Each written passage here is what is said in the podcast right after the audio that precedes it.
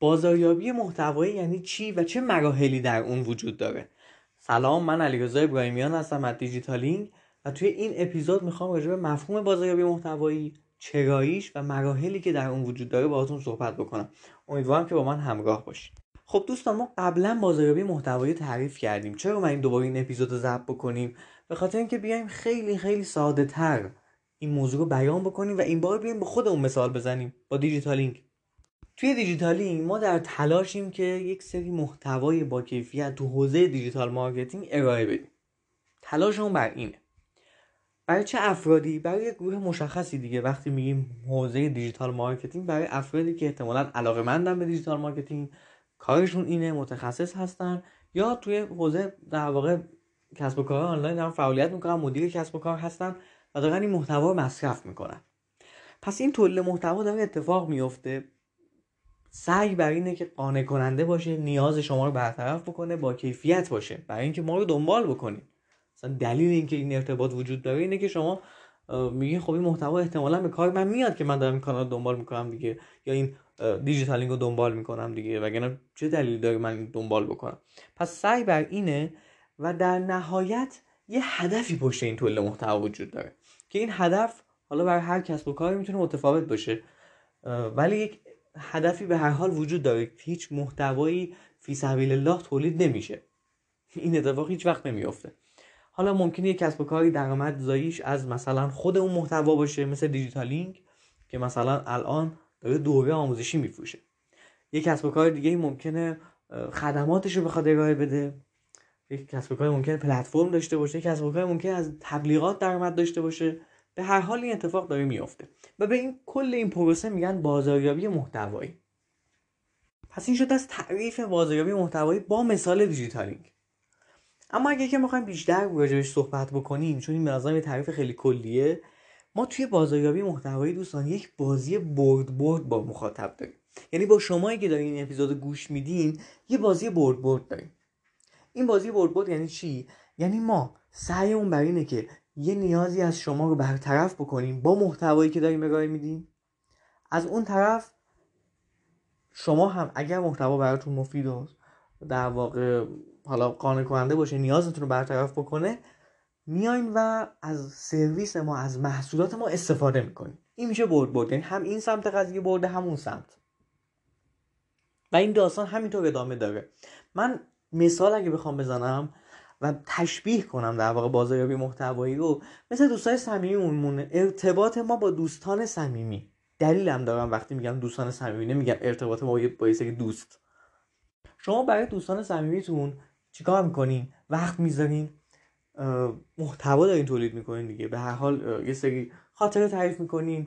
یه نکته اگه می‌دونین یه جایی اگه می‌دونین کمکش می‌کنین. تا جایی که بتونین تا جایی که مهارتش رو داشته باشین سعی می‌کنین نیازهای اونو برطرف بکنین. از اون طرف چه اتفاقی میفته دوست شما هم دقیقا همین کار می‌کنه.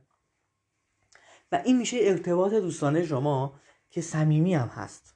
دلیل اینکه من دوست صمیمی اشاره کردم جلوتر بهش اشاره می‌کنم. یعنی میگم که چرا برم میگم دوست صمیمی. حالا توی بازاریابی محتوایی ما یک بخش مخاطب داریم که دنبال دارم می‌کنم محتوای ما رو. یه بخش هم مشتری داریم که دیگه از یه جایی تبدیل شده به کسی که داره هزینه می‌کنه یعنی هزینه مالی می‌کنه برای اینکه از سرویس و محصولات ما استفاده بکنه. و تفاوت هایی طبیعتا وجود داره دیگه. اینجا دیگه وقتی ارتباط ما مشتری نزدیکتر میشه. مثل اینکه میگی من پنج دوست صمیمی دارم و ولی دوتاشون دیگه خیلی با من صمیمیان و من ارتباط دیگه ای دارم باهاشون. همه چیزو باهاش در میون می‌ذارم. اینجا دقیقا همینه. مشتری نقش اون دوست صمیمی نزدیکه رو داره. که ما طبیعتا مثل پروانه و دور مشتری بچرخیم دیگه. به عنوان یک کسب و کار باید این کار رو انجام بدیم. تلاش ما هم مثلا توی دیجیتالی اینه. دلیل اینکه من این مثال رو میارم به خاطر اینکه این موضوع براتون کاملا شفاف بشه. حالا این شد از چیستی بازاریابی محتوایی؟ بگیم بازی محتوایی دقیقا چیا نیست؟ چه چیزهایی نیست؟ چه چیزهایی اشتباه گرفته میشه باشه همون اولم گفتم بازاریابی محتوایی یه کمپین نیست. یه پروژه نیست. این به این معناست که شما قرار نیست یک پروژه رام بکنین. بگیم ما یه پروژه بازار محتوایی سه ماهه داریم. اصلا هم چیزی اتفاق نمیافته. مثال دوست صمیمی یادتونه؟ من دوست صمیمی رو باهاش شیش ماه که دوست نیستم. ولی اگه می‌گفتم ارتباطم با یه همکاره بله من ممکنه مثلا 6 ماه توی یک مجموعه باشم با یه نفر همکار باشم. همین. ولی دوست صمیمی تمام تلاشم اینه که این ارتباط طولانی مدت باشه و اصلا تموم نشه. اگه به نگاهمون به مخاطبانمون مثل دوست صمیمی باشه هیچ وقت دیگه نمیگیم بازی محتوایی یه کمپینه یه پروژه است. پس رابطه ما هم کوتاه مدت نیست. یعنی در دومین چیزی که تو بازار محتوایی وجود نداره اینه که بازار محتوایی یک رابطه کوتاه مدت نیست یک رابطه بلند مدت. و این رابطه یه طرفه نیست. این یادتون باشه. تو بازاریابی محتوایی ما یه طرفه عمل نمی‌کنیم. تلاشمون بر اینه که این رابطه متقابل و دو طرفه باشه. چون داریم بازی برد برد تشکیل میدیم دیگه. به هر حال مخاطبای ما هم دارن به ما feedback میدن محتوا برای دیگران ارسال می‌کنن لایک می‌کنن کامنت می‌ذارن. تعاملی وجود داره. از اون طرف دیگه ممکن اصلا هزینه پرداخت کنن برن از سرویس ما هم استفاده بکنن. و اینکه بازاریابی محتوایی بدون هزینه نیست. طبیعتا باید هزینه داد. شما هم وقتی می‌خواین با دوست صمیمیتون ارتباط داشته باشین دارین هزینه می‌کنین دیگه. دارین زمانتون رو می‌ذارین انرژیتون رو می‌ذارین. ممکنه یه جاهایی پول خرج بکنین تو بازار محتوا دقیقا هم اتفاق داره میفته. شما برای اینکه تولید محتوا بکنین به هر حال دارین هزینه می‌کنین زمان می‌ذارین. و این اتفاق قطعا بدون هزینه نیست. و یه موضوعی هم هستش که میگن بازاریابی محتوایی صرفا برای کسب و کار کوچیکه. اصلا اینطور نیست. به نظر من بازاریابی محتوایی برای همه کسب و کار به خصوص کسب و کار بزرگ هم اتفاقا وجود داره. مثال های اینیش دیگه توی همین ایران هم شاهدش هستیم مثل دیجیکالا. و قبلا هم گفتیم درسته که ما تو دیجیتالینگ بیشتر بازاریابی محتوایی توی فضای دیجیتال می‌دونیم. اما توی فضای فیزیکی هم داره کار می‌کنه. و این بازار محتوایی برای یک سال و دو سال و چند سال پیش نیست. واقعا قبلا هم بوده اما الان کمی تغییر کرده. سر شکلش عوض شده. بیشتر شاید الان توی فضای دیجیتال ببینیمش. یا شاید دچار نزدیک بینی شدیم که داریم طور میگیم. وگرنه فقط دیجیتال نیست. از چرایی بازاریابی محتوایی و مزیت‌هاش هم قبلا گفتم. الان اگه بخوام خیلی کوتاه بگم وقتی ما این همه داریم تعریف می‌کنیم از بازاریابی محتوایی و مثال های اینیش رو می‌بینیم که چقدر نتیجه های مثبتی داشته و خودمون اصلا حس حالمون خوبه با برند هایی که دارن به خوبی این کار رو انجام میدن و واقعا شدن مثل دوستامون. می‌بینیم که بس چه نتایج اثر بخشی داره اما ممکنه نتایج طولانی مدت باشه. طبیعی هم هست. دوستان صمیمی شما هم یک شبه صمیمی نشدن. شما به هر حال رفته رفته کلی زمان گذاشتین. کلی سرمایه گذاری به نوعی کردی و یک نفر که اون آدم بعد چند سال شده دوست صمیمی شما. یک شبه به دست نیومده. رفته رفته هی رابطتون عمیقتر شده. این اتفاقی که ما رقم می‌زنیم این چیزیه که با تبلیغات به دست نمیاد. تبلیغات قطعا شما هم می‌تونید محصولتون رو بفروشین. ولی این رابطه بشه به دست نمیاد. نه اینکه بگم تبلیغات بده. در واقع اصلا نمیشه خیلی قیاسش کرد. اون اصلا روند خودش رو داره تبلیغات هم جای خودش خوبه ولی بازی محتوایی یه چیز دیگه ایه و اما مراحل بازاریابی محتوایی. خیلی ها فکر می‌کنن که بازی محتوایی یعنی که ما تولید محتوا کنیم دیگه. این خیلی خیلی اشتباه میشه. برای همین همه شروع می‌کنیم به تولید محتوا. اما بازاریابی محتوایی چند تا مرحله اصلی داره. اولیش بحث هدف گذاریه قبلا هم گفتیم. همه کارهامون طبیعتا با هدف گذاری شروع میشه. بازاریابی محتوایی هم این داره. که توی اپیزود دیگه ای و توی در واقع دیجیتالینگ راجع به هدف گذاری تو بازاریابی محتوایی صحبت کردیم. پیشنهاد می‌کنم که برین اون مقاله رو بخونین یا سرچ بکنین توی گوگل بهش می‌رسین. بعد از هدف گذاری می‌رسیم به بخش مخاطب شناسی خیلی لازمه که دوستان ما مخاطب رو قبلش بشناسیم. یادتونه بهتون گفتم که من توی دیجیتالینگ تلاشمو بر اینه که برای یک گروه مخاطبی محتوا تولید بکنیم. و گفتم تلاش بر اینه که نیاز شما رو برطرف بکنه. من وقتی شما رو نشناسم چجوری می‌تونم نیازتون رو برطرف بکنم؟ وقتی شما دوست صمیمیتون رو نمی‌شناسین چجوری می‌تونی یه کاری بکنی خوشحال بشه؟ وقتی میشناسینش می‌دونین که باید چی براش تعریف بکنین چه موضوعی براش جذاب تره به هر حال یا اصلا چه مشکلاتی داره که من می‌تونم حلش بکنم؟ این با دوست صمیمی داره اتفاق میفته دیگه. اون شخص هم متقابلا کم کم ما رو می‌شناسه. حالا اگه یه طرفه نبینیمش اونم ما رو داره می‌شناسه. و دقیقا اون طرف قضیه هم داره این اتفاق میفته پس مخاطب شناسی یکی از موضوعات مهم و اصلی توی بازی محتوایی. بعدش می‌رسیم به بخش استراتژی.